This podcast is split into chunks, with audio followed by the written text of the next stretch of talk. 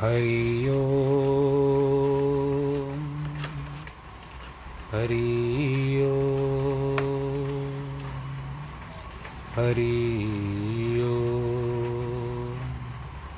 गुरुर्ब्रह्म, गुरुर्विष्णु, गुरुर्देवो महेश्वर, गुरुर्साक्षात् परब्रह्म, तस्मै श्रीगुरवे नमः। गजाननं भूतगणादिसेवितं कपित्तजम्बूफलचारुभक्षणम्। उमासुतं शोकविनाशकारकं नमामि विघ्नेश्वरपादपङ्कजं वक्रतुण्डमाकाय सूर्यकोटिसमप्रभ निर्विघ्नं कुरु मे देव सर्वकारेषु सर्वदा। नाहं वसामि वैकुण्ठे योगिनां हृदयेन च। मद्भक्तां यत्र गायन्ति तत्र नारद। जिस घर में हो आरती, चरण कमल चितलाए, तहाँ हरि वासा करे, ज्योत अनंत जगाए। जहाँ भक्त कीर्तन करे, वहे प्रेम दरिया तहाँ हरि श्रवण करे, सत्यलोक से आए। सब कुछ दीना आपने, भेंट करूँ क्या ना नमस्कार की भेंट लो, जोड़ू मैं दोनों हाथ। श्री कृष्ण गोविंद हरे मुरारे, हे नाथ नारायण वासुदेव। श्री कृष्ण गोविंद हरे मुरारे, हे नाथ नारायण वासुदेव। हे नाथ नारायण वासुदेव श्रीनाथ नारायण वासुदेव हे नाथ नारायण वासुदेव श्रीनाथ नारायण वासुदेव श्रीकृष्ण गोविन्द हरे मुरारे। हे नाथ नारायण वासुदेव नारायणं नमस्कृत्यं नरं चैव नरोत्तमं देवीं सरस्वतीं व्यास।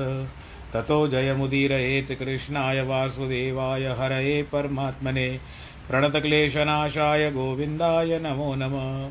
ॐ नमो भगवते वासुदेवाय। ॐ नमो भगवते वासुदेवाय। हरि ओं नमो भगवते वासुदेवाय। बोलो श्री कृष्ण कन्हैया लाल की जय। प्रिय श्रोतागणों स्थिति, परिस्थिति, उपस्थिति। इसके अनुरूप हमको चलना होता है। अब यहाँ की स्थिति है हैदराबाद की, जहाँ पर मैं बैठा हुआ हूँ, सिकंदराबाद में। यहाँ पर बहुत अच्छी वर्षा हो रही है। और ऐसा मौसम जिसको हम देखने के लिए ललायत रहते हैं, वो बड़ा आनंद के साथ दिख रहा है।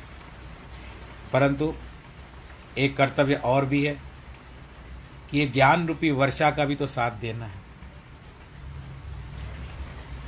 इस ज्ञान रूपी गंगा में ये वर्षा भी चलती रहे और ज्ञान की गंगा भी बहती रहे और हम भी बड़े आनंद का सराबोर लेते रहे। कईयों को तो आदत होती है कि जब भी वर्षा आती है तो उसमें दौड़ दौड़ करके भीगते हैं। और हमको तो योग वो भी याद है कि जब हम कागज़ की नाव बना करके जब पानी अति भर जाता था तो उस समय में मार्ग जो होते थे, रास्ते जो होते थे, वहाँ पर पानी भर जाता था। तो हम लोग छोटी छोटी कागज़ों की नाव बना करके चलते, वो भी क्या दिन थे। पर भूली हुई यादें, इतना भूली यादों, मुझे इतना न सताओ। तो जो भी हो गया, वो एक भूतकाल में चला गया। वर्तमान में बस यही है कि जो भी कलयुग में हरि सत्संग केवल नाम आधारा, हरि कीर्तन केवल नाम आधारा, सुमर सुमर नर उतरे पारा। बस इसी के लिए मैं आपसे यही कह रहा हूँ कि आज हम फिर से इस भगवत ज्ञान गीता का, गीता ज्ञान का फिर से आरंभ कर रहे हैं। कल हमने सत्रहवें सत्तरवें श्लोक से आरंभ किया था। अब उसी को आगे बढ़ा रहे हैं कि सुखी दुखी नर जगत में धर्म करे सब कोई, सुखी करे तो सुख बढ़े दुखी करे तो दुख होए। सभी देखो संसार में जो भी नर हैं, अथवा नारी भी समझ लो। नर का मतलब है नर योनि, आप उसमें नारी भी आ जाती है। सुखी दुखी नर जगत में। धर्म करे सब कोई, सभी धर्म करते हैं। सुखी करे तो सुख बढ़े, दुख करे तो दुख होए। सुख करेगा, सुखी करेगा तो उसका सुख ही बढ़ेगा। परंतु यदि दुखी करेगा तो उसके दुख जो है कम हो जाएँगे। अब हमें पूर्व जन्म के शुभ कर्मों के कारण सुख संपत्ति और पदार्थ मिल रहे हैं। किंतु अभी हम केवल उनके भोगने के जीवन को बर्बाद करेंगे तो भविष्य में दुखी होंगे, शुभ कर्म नहीं करेंगे। जैसे आजकल कितने लोग रोटी के लिए भीख मांगते हैं। वे कौन से दान पुण्य करेंगे जो दूसरे जन्म में फिर उनको सुख प्राप्त हो? शास्त्रों में लिखा हुआ है कि कामी, क्रोधी, लोभी, मोही और अहंकारी लोग भी तर सकते हैं यदि वे सुधर जाएँ और अपने कर्मों पर पश्चाताप करें। किंतु जो कृतज्ञ है, कृतज्ञ कृतज्ञ कहते हैं, जो धोखा दे देता है, वे कभी पार नहीं हो सकते। ऐसा कोई प्रमाण पुराणों या शास्त्रों में नहीं मिलता। हृदय में हम झाँक कर देखें कि कहाँ पर तक हम भगवान के दिए हुए सुख पदार्थों और कृपा के लिए आभारी रह हम बना बन सकते हैं। भगवान जी को आभार कब प्रकट करेंगे? अनेक प्रकार के पदार्थ, खाना, पीना, अमृत जैसे दूध, घृत, यानी घी, नवनीत, यानी मक्खन, फल, मिठाइयाँ, सुंदर वस्त्र, गहने आदि प्राप्त करके कहाँ तक उसका भजन करते हैं? साधु संतों अथवा गरीबों की सेवा और सहायता कहाँ से कर सकते हैं? ऐसे कई सज्जन भी हैं जो बहुत कुछ करते हैं। उल्टा ऐसे समझते हैं कि भगवान हम पर अत्याचार कर रहे हैं। इस श्लोक में भगवान मुख्य उपदेश यह दे रहे हैं कि हमें उसे अपने माता पिता रक्षक और पलक, पालक और कर्म, कर्मों का फल दाता मानकर उसी को ही शरण ले। जो ऐसा करता है, वह निश्चिंत होकर आनंद को प्राप्त होता है। गुरु अर्जन देव ने एक सुंदर शब्द में कहा है उठत सुखिया, बैठत सुखिया, बौ नहीं, लागे जा ऐसा बुझिया। राखा एक हमारा स्वामी, सगल घटा का अंतर्यामी। सोई अचिंता, जागी अचिंता, जहाँ का प्रभु तू वरंतिता।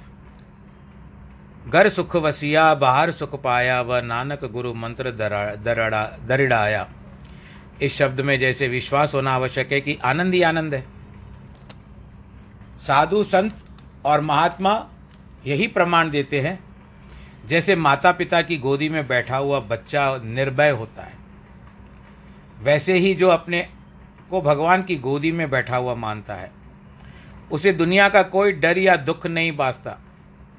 दूसरे हर स्थान पर डर और दुख है। चाहे कोई कितना भी बलवान और शक्तिशाली क्यों न हो बड़े बड़े राजा कारतूस तोपे और फौजे होते हुए भी अपने से ज़्यादा शक्तिशाली राजा से डरते हैं। वे शांति से खा पी भी नहीं और सो भी नहीं सकते। परंतु जिन्हें परमात्मा में विश्वास है, उनके हृदय में प्रकाश और शक्ति का सूर्य चमकता है, जिसके आगे सांसारिक माया रूपी अंधकार नष्ट हो जाती है। भगवान आगे कहते हैं कि वेद भी मैं हूँ और वेदों को जानने वाला भी मैं हूँ। अर्थात वेद आप ही से पैदा हुए और आपका ही अंश है। संसार अनादि माना गया है। वेद भी संसार उत्पन्न होने के समय ही पैदा हुए हैं। तो वे भी अनादि माने जाएँगे। दूसरे धर्म शास्त्र जो भी हैं, उनकी रचना भी बाद में हुई है। वेदों में चार वर्ण बताए गए हैं। उनसे स्पष्ट है कि दूसरे धर्मों और फिर के सबके बाद में बने हैं। सब वेदी और शिक्षा के आधार पर बनाई गई है। इसी आधार पर अनेक पुस्तकों की भी रचनाएँ हुई है, कई भाषाओं में रची गई है। नुस्खे वही हैं, किंतु भिन्न भिन्न देशों में पौधों और औषधियों के नाम अलग अलग होते हैं। अब जैसे हम तुलसी कहते हैं तो अंग्रेज़ी में इसको बेसिल कहते हैं। उनको मिलाकर तैयार करने से ढंग भी अलग अलग है। और एक और औषधियाँ वो भी आती है जो यूनान की ओर से आती है। उनमें से किसी को यूनानी, किसी को एलोपैथिक और किसी को होम्योपैथिक कहते हैं। लेकिन ये सभी आयुर्वेद के ही विभाग हैं। इसी प्रकार में सभी धर्म, ग्रह, धर्म ग्रंथों का मूल वेद ही है। भगवान के इस गीता ज्ञान के बारे में सभी ऋषि मुनियों ने यही लिखा है कि गीता वेदों का सार है। चारों वेद रूपी गौ को अर्जुन रूपी बछड़े के लिए भगवान ने गीता रूप गौ को धोकर जैसे दूध निकाला जाता है, वो अमृत अर्जुन को पिलाने की चेष्टा की है। वह अर्जुन ने भी पिया, सारे संसार के मनुष्यों के लिए भी लिए। और आज हमको भी ये सौभाग्य प्राप्त हो रहा है। जिन्हें उपनिषद कहा जाता है, वेद वेद जो होते हैं, उनके 108 भाग भी है, उपनिषद कहा जाता है। गुरुजन की संपूर्ण वाणी भी वेदों की शिक्षा के अनुसार है, किंतु आसान भाषा में है। क्योंकि संस्कृत कई लोगों को समझ में नहीं आती। अतः वेद और उपनिषद नहीं पढ़ सकते। वेद में जो शिक्षा है, वह भिन्न भिन्न अधिकारियों के लिए ऋषि मुनियों ने छह शास्त्रों में बता दी है, जिससे प्रत्येक जिज्ञासु अपनी योग्यता के अनुसार प्राप्त कर उससे लाभ उठा सके। उन छह शास्त्रों में से एक का भी अध्ययन और अभ्यास करके जिज्ञासु अपने देह तक पहुँच सकता है, अपने मंजिल तक पहुँच सकता है। परम पद को प्राप्त कर सकता है। उन छह शास्त्रों की शिक्षाओं पर कथाएँ और दृष्टांत देने के लिए अठारह पुराणों की रचना की गई है। इसीलिए लोग उसे चाव से पढ़े, क्योंकि उनमें बड़ा रस आता है और उनके बिना उपनिषदों का ज्ञान सूखा लगता है, पूरा समझ में नहीं आता।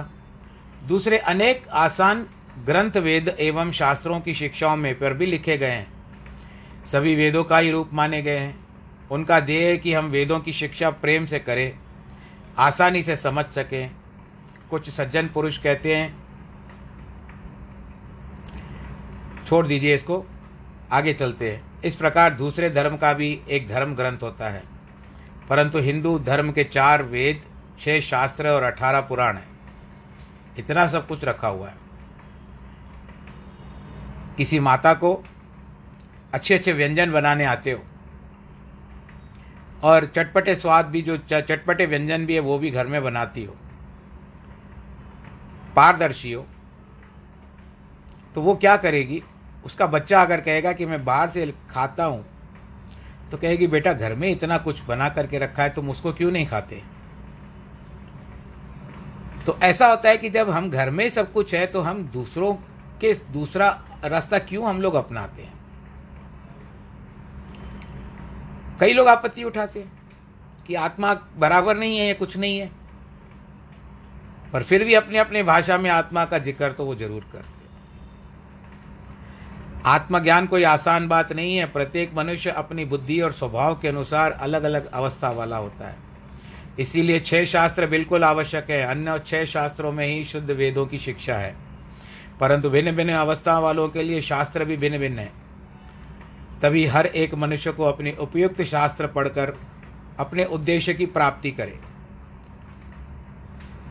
जिन्होंने छह शास्त्रों की रचना की है, वे भी परमात्मा के अवतार थे। वेद व्यास जी, अठारह पुराण रचना की, भगवान का अवतार माना गया। इसके लिए भगवान कहते हैं कि मैं चारों वेद में मैं ही हूँ। उनको जानने वाला भी मैं हूँ। अर्थात उनकी शिक्षाओं को सरल भाषा लिखने वाला भी स्वयं मैं ही हूँ। आगे भगवान कहते हैं कि ओम का जाप अजपा जाप भी स्वयं है और पवित्र करने वाला है। वस्तु, जैसे गंगा जल, गायत्री मंत्र आदि भी स्वयं ही है। पतित पावनी गंगा माता तो बड़ी भारी महत्व है। एक बार पार्वती देवी ने शिव भगवान से पूछा, प्रश्न किया कि शास्त्रों में गंगा जी की महिमा बहुत बड़ी लिखी हुई है। ऋषि मुनि भी गंगा स्नान को उत्तम मानते हैं। तो केवल दर्शन करने का भी बड़ा महत्व माना गया है। कृपया मुझे अच्छी तरह बताइए। शिव भगवान ने कहा पार्वती, गंगा स्नान का फल इतना महान है, हर एक पग जो उस स्थान पर के लिए उठाया जाता है, उसको अश्वमेध यज्ञ का फल प्राप्त होता है। पार्वती सुनकर आश्चर्य में पड़ गई। हज़ारों लाखों मनुष्य प्रतिदिन गंगा स्नान करते हैं। किंतु ऐसा फल तो प्राप्त उनको नहीं होता। इसका भी तो प्रमाण भी है, अथवा केवल विश्वास। शिव भगवान ने कहा, फल तो बराबर यही है, लेकिन लोगों में नहाने और दर्शन करने की विधि नहीं है। गंगा स्नान के लिए भी सिद्धांत है, स्नान करके तीनों देवताओं, ब्रह्मा, विष्णु और महेश की पदवी प्राप्त होती है। जिस समय यात्री नहाने के लिए सीढ़ी से उतरता है तो गंगा जल उसको पाँव को स्पर्श करता है। उस समय वो विष्णु रूप बन जाता है। क्योंकि गंगा विष्णु के पाँव से निकली है। जिस समय जल में डुबकी लगाता है तो जल उस पर पड़ता है।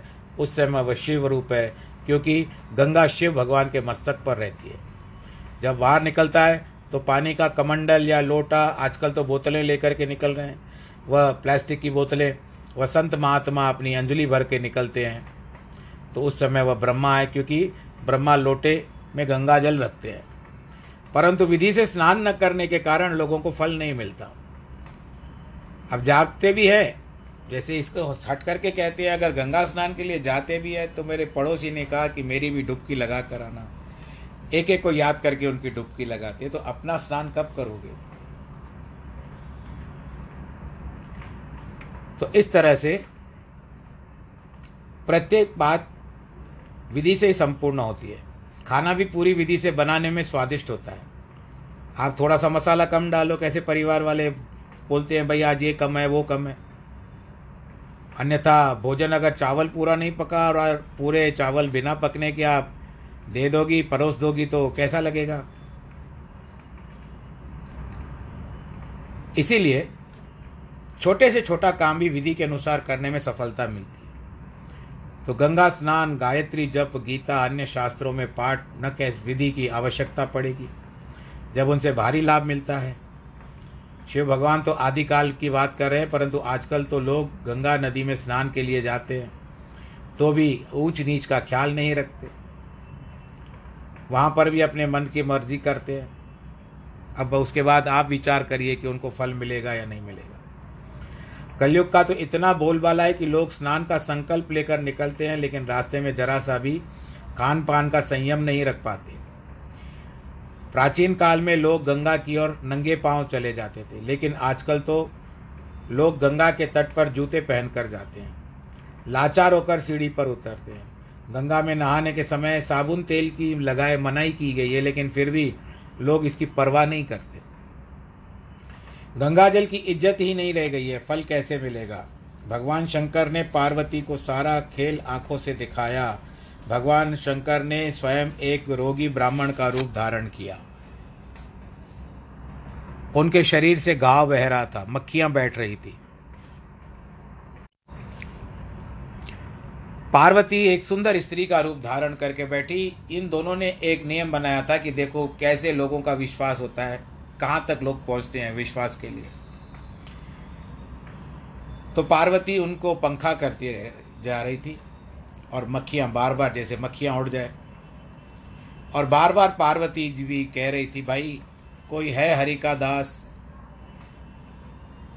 जिसने सौ अश्वमेध यज्ञ किए हों? क्योंकि मेरे पति को कोड हो गया है। ऐसा कोई हरि का दास हो या भगवान का भक्त हो जिसने सौ अश्वमेध यज्ञ किए हो। क्योंकि इनके जन्म कुंडली में लिखा है कि किसी भी अश्वमेध यज्ञ करने वाला व्यक्ति यदि मेरे पति को छू लेगा तो मेरे पति का ये जो कोड है, जिस पर सारी मक्खियाँ भिन भिना रही हैं, ये दूर हो जाएगा। है कोई ऐसा?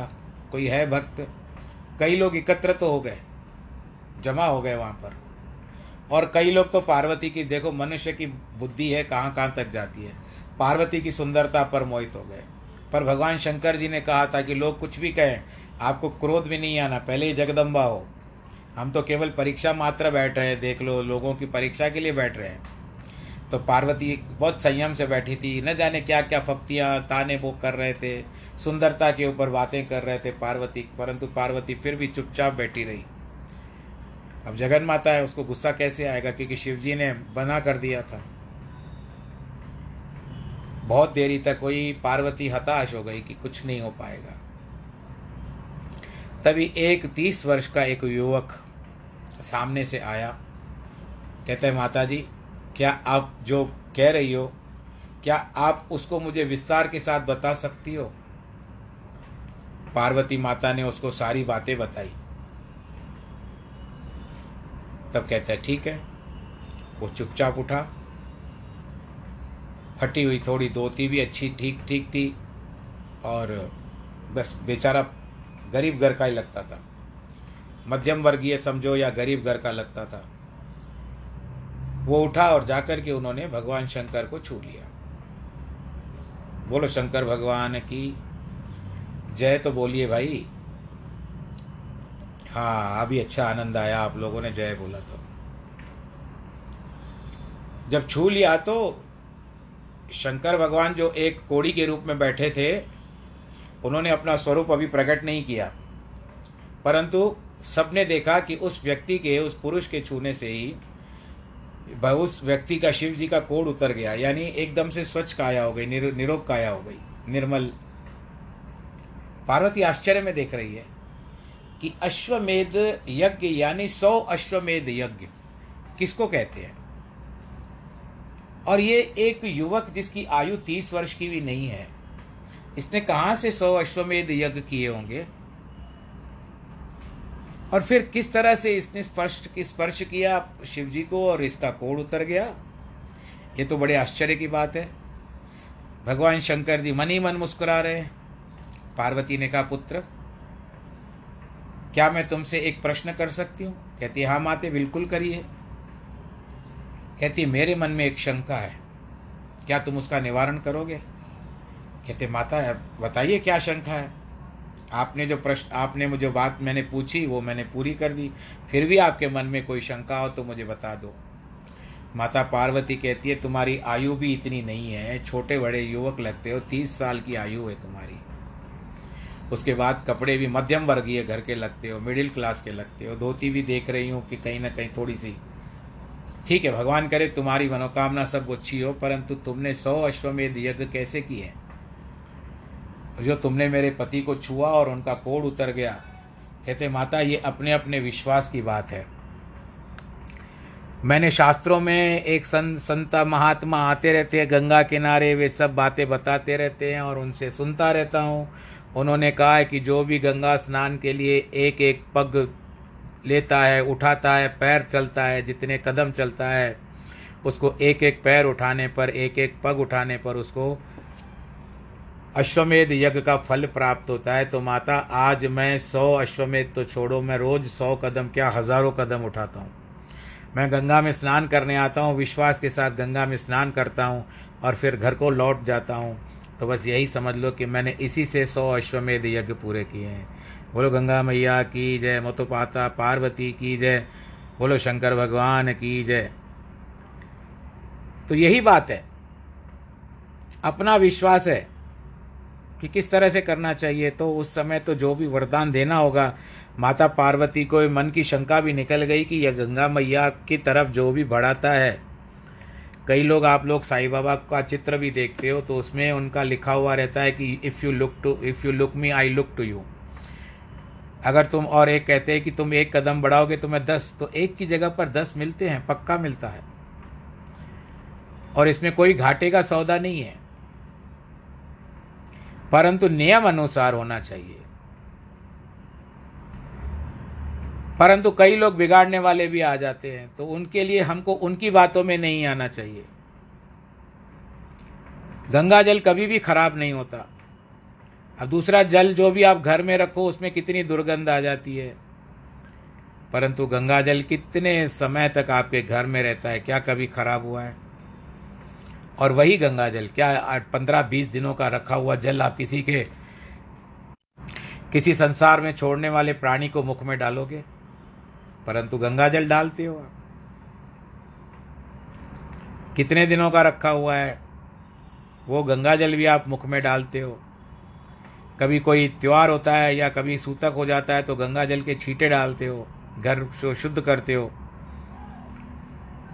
इसी कारण आज जो राजा सगर के साठ हज़ार पुत्र कपिल मुनि के श्राप से भस्म हो गए, उनका उद्धार तभी हुआ जब गंगा की राख उन पर बही। गंगा जल में नहाने से पशुओं का भी उद्धार होता है, उन्हें उत्तम योनियाँ मिलती है, ऐसे उदाहरण शास्त्रों में आए हुए हैं। उसके बाद हम चलते हैं गायत्री। ओम या ओमकार का जाप भी पापों को दूर करना और पवित्र साधन है।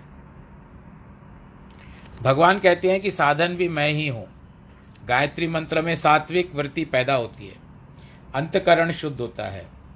ओमकार का जप, जिसे आप अज, अजपा जाप कहा जाता है, वह श्वासों से कहा जाता है महा पवित्र करने वाला है। वाणी चार प्रकार की होती है। एक परा, पश्यंती, मध्यमा और वैखरी जो वाणी से कहा जाता है, वो वैखरी वह उसे वैखरी कहते हैं।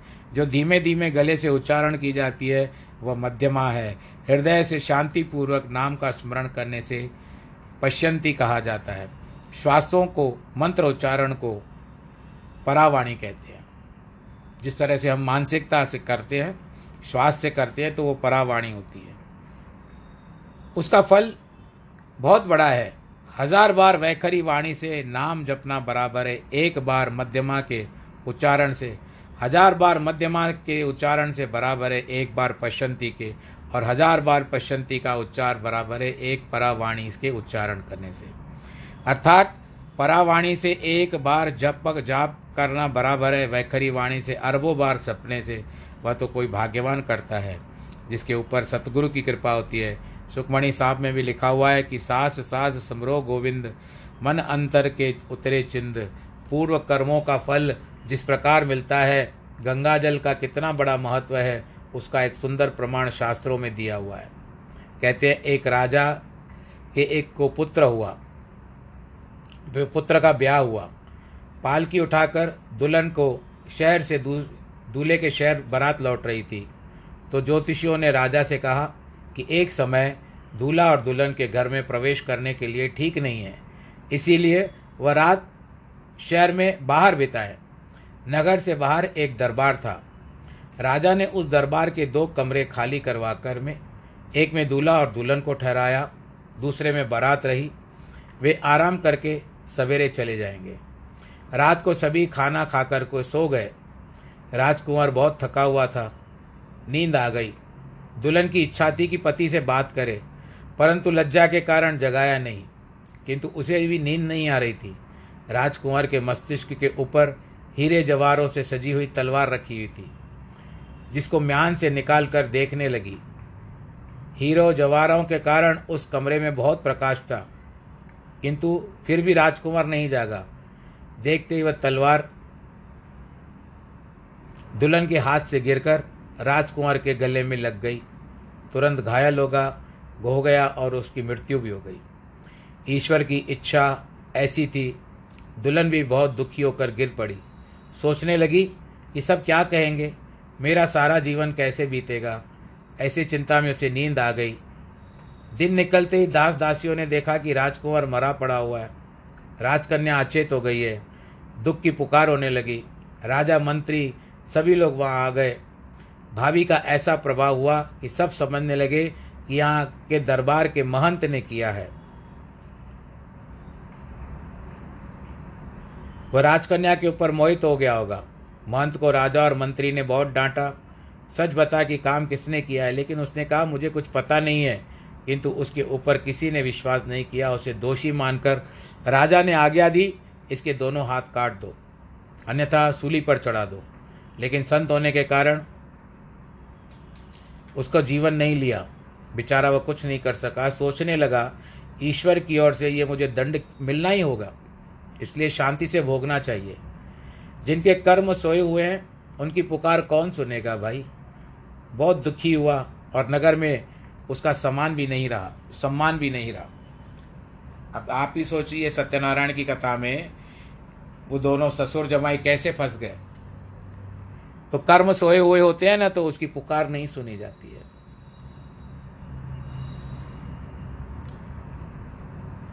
अब क्या करें? ये अत्याचार हो गया मुझ पर। मैंने अपना स्थान उन्हें रहने के लिए दिया और उल्टा मुझ पर फल मिला, उल्टा फल मिला मुझे। इसलिए वह नगर छोड़कर काशी चला गया। ढूँढने लगा कोई कोई होशियार ज्योतिषी मिले उससे पूछूँ कि मुझे यह दंड क्यों मिला? अंत में उसे एक ज्योतिष का पता चला उसके घर जाकर के द्वार खटखटाया। ज्योतिष की पत्नी बाहर आकर के पूछने लगी, आपको क्या चाहिए? क्योंकि ज्योतिषी घर में नहीं था। महंत ने उसकी पत्नी से कहा, मुझे ज्योतिषी की की बात पूछनी है। इतना सुनते ही अपने पति को कोसने लगी कि मुझे क्या पता कहाँ भटक रहा होगा। पड़ा रहता है इधर उधर। पत्नी का, पति के प्रति यह रवैया देख करके यह भाव देख करके महंत आश्चर्य में पड़ गया कि यह कैसी मुसीबत है। अंत में उसे बाज़ार से पता चला कि वह पंडित फलाने घाट पर बैठा हुआ है। जाकर उसे ढूंढ लिया। जाकर देखा तो शशि जैसा शीतल स्वभाव वाला है, चंद्रमा। लेकिन उस, उसकी पत्नी तो अग्नि के समान ओले बरसा रही थी। सोचने लगा कि भगवान ने यह कैसे मिलाप करवाया है। पंडित ने महंत से आने का कारण पूछा। उत्तर देते हुए महंत ने कहा, स्वामी जी, मैं आया तो हूँ कोई अपना प्रश्न पूछने के लिए। परंतु पहले आप बताइए कि आप इतने सीधे, सरल स्वभाव वाले और ठंडे स्वभाव के लग रहे हो। परंतु आपकी पत्नी इतनी कर्कशा क्यों है? इतना बुरा स्वभाव क्यों है?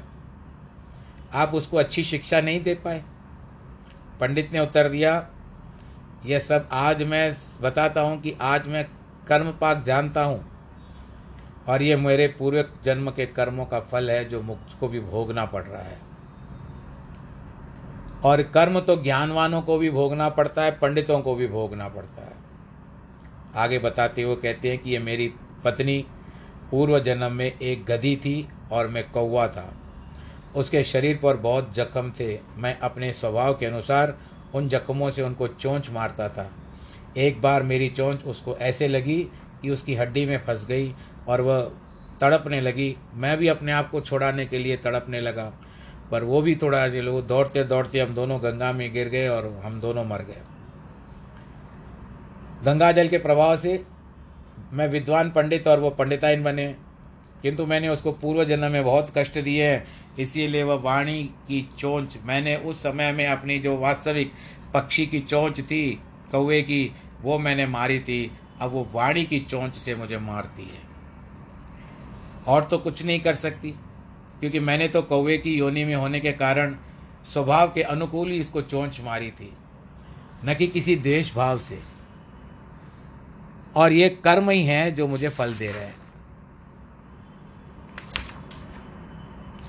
इसका कोई दोष या वश नहीं है भाई। कभी भी कभी आप ऐसे समझ लो कि कुछ ऐसी चीज़ें हो जाती है, कुछ ऐसी घटनाएँ हो जाती है, जिस घटना के करने के कारण हमको ऐसा लगता है कि हमारी नहीं चल रही है, परंतु सामने वाला बलशाली हो जाए तो समझ लो उसके कर्म अच्छे हैं। तेरह वर्ष तक दुर्योधन ने भी तो दुर्योधन तो लगभग इनके पीछे पहरेदार की पर तरह पड़ा हुआ था, पांडवों के पीछे। जन्म से लेकर के उन्होंने उनसे घृणाएँ की थी, क्योंकि उसको तैयार किया गया था। शकुनी के द्वारा, उसके मामा के द्वारा और परिवार के द्वारा और ऊर्जा उच्चाभिलाषा होने के कारण धृतराष्ट्र के द्वारा उसके मन में यह बात डाल दी गई थी कि तुम ही, ये राज्य तुम्हारा हक तुम्हारा है, नहीं तो धृतराष्ट्र राज करता पांडु को दे दिया गया। तो वो मन में धारणाएँ आ गई, जिसके कारण बचपन से लेकर के वो घृणा करने लगा और अंत तक घृणा करते करते मर गया। पांडवों ने तो विचारों ने कुछ नहीं बिगाड़ा था उसका। और तेरह वर्ष वनवास में भी रहे। तो उस समय भगवान कृष्ण उनके मित्र थे, परंतु देखिए फिर भी कर्मों के आगे क्या होता है? गंगा जल का इतना बड़ा प्रभाव हुआ कि गदी और कौवे को भी इतना ऊँचे जन्म की प्राप्ति हो गई। किंतु कर्म के अनुसार उन्हें भी फल तो भोगना ही पड़ा है। महंत ने फिर पंडित से पूछा, मुझे क्यों बिना किसी दोष के दंड मिला? पंडित ने कहा कि पूर्व जन्म में तू ब्रह्मचारी था, नदी के तट पर बैठकर तू पवित्र गायत्री का जप कर रहा था तो एक गाय वहाँ से जा रही थी। उसके पीछे कसाई आया। उसने तुमसे पूछा, गाय किधर गई? तुमने मुख से कुछ न कहकर दोनों हाथों से संकेत करके बताया, इस और गई है। उसने उससे पकड़ करके मार डाला। उस पाप का फल तुझे यह मिला। वह कसाई राजकुमार हुआ। अभी जो राजकुमार था, वो कसाई था पूर्व जन्म में, और ये गाय उसकी पत्नी थी। गाय को बदला लेना था, उसने ले लिया। और उसका कारण क्या होता है? तुमने दोनों हाथ उठाए गौ, गाय को मारने के लिए तुमने रास्ता बताया। तो देखो, तुम्हारे दोनों हाथ चले गए। बोलो, कृष्ण कन्हैया, लाल की जय। पर आप, ये लिखा हुआ है, आप सीरियस मत लीजिएगा। हे अर्जुन, मैंने भी, मैं भी इसी संपूर्ण जगत की गति तथा भरण पोषण करने वाला, सबका स्वामी, शुभाशुभ का देखने वाला, सबका वास स्थान है। शरण लेने योग्य, तथा प्रति उपकार न चाहकर हित करने वाला और उत्पत्ति प्रलय रूप उसका आधार और अविनाशी कारण मैं हूँ। प्रति उपकार भगवान जी का आपसे मांगते हैं, कुछ रिटर्न गिफ्ट मांगते हैं भगवान जी। इस श्लोक में भगवान ने अपने बारह गुणों का वर्णन किया है, जिसपे सर्वव्याप व्यापकता दिखती है। देखें कि हम आज के समय के हिसाब से बारह तक पहुँच पाते हैं या नहीं, क्योंकि समय अभी आगे बढ़ रहा है। देखें कहाँ तक हमारी गति चलती है। तो सर्वप्रथम जो बिंदु बताया गया है, बारह गुणों में से पहला गुण बताया गया गति। यहाँ इस शब्द का अर्थ होता है कर्मों के फल की प्राप्ति। जो समय बीत गया, उसे भी गति कहा जाता है। भगवान कहते हैं कि जो भी ऊंच या नीच गति कर्मों के अनुसार सभी जीवों को मिलती है, वह मैं ही हूँ।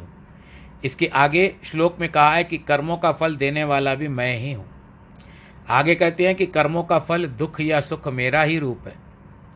गति का अर्थ मोक्ष भी है और वह परम पद की प्राप्ति भी है, अर्थात गुणों में से ये एक गुण है। जरा मरा ताप सरताप कोई लाग न सके बिन हरि का लाया। जरा का अर्थ है बुढ़ापा और मरा का अर्थ है मृत्यु। जरा मरा एक विशेष बीमारी भी है। सरिताप अर्थात सरसाम की बीमारी। ईश्वर की आज्ञा के बिना कोई बीमारी नहीं लग सकती, दुख भी नहीं आ सकता। दूसरा आता है भरता। अर्थात पालन करने वाला, सुख देने वाला जैसे स्त्री का पति भरता है, परमेश्वर सारे संसार का भरता है।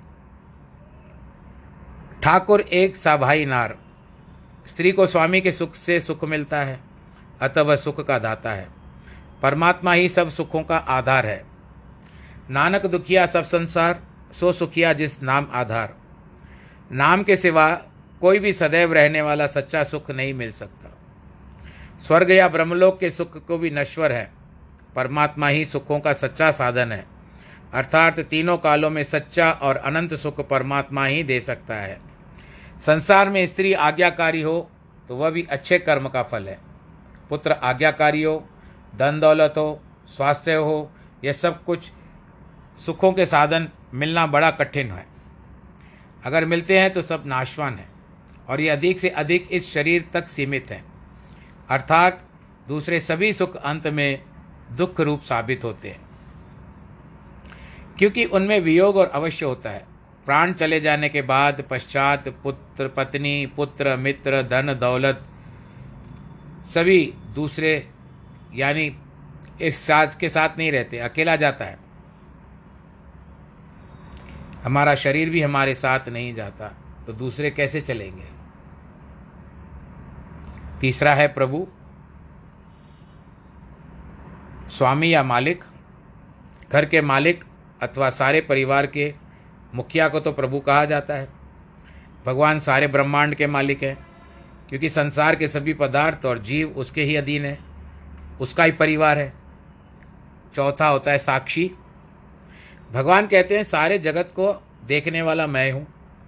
शास्त्रों में व्यवहारिक कार्यों के समय सूर्य चंद्रमा अग्नि को साक्षी माना जाता है।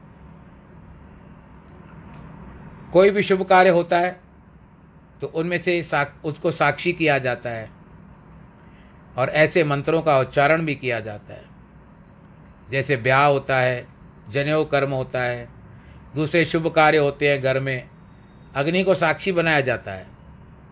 विवाह के समय पति और पत्नी अग्नि के सामने एक दूसरे को वचन देते हैं। भगवान कहते हैं कि सारे ब्रह्मांड में हम जो कुछ भी मन वचन और शरीर से कर्म करते हैं, भगवान जी सबको देखते हैं। मन के कर्म और ख्याल तो अन्य कोई नहीं देख सकता। तो आज बारह तो नहीं हो पाए, हमने केवल चार पूरे किए हैं। बाकी जो भी प्रभु की इच्छा होगा, बाकी जो रह गए हैं शेष, आठ बाकी जो है, भगवान जी के गुण हम कल विचार करेंगे इस पर। आज इस कथा को हम विश्राम देते हैं। ईश्वर आप सबको सुखी संपन्न रखे और स्वास्थ्य प्रधान वर्धक रखे, भगवान जी आपकी मनोकामना पूर्ण करे। आज जिनके वैवाहिक वर्षगांठ और जन्मदिन है, उनको बहुत बहुत बधाई। और भी कोई आज के घर में, आपके घर में इस तारीख को शुभ कार्य हुआ हो, आज यदि उनकी वर्षगांठ भी हो तो भी उसके लिए भी बहुत बहुत बधाई।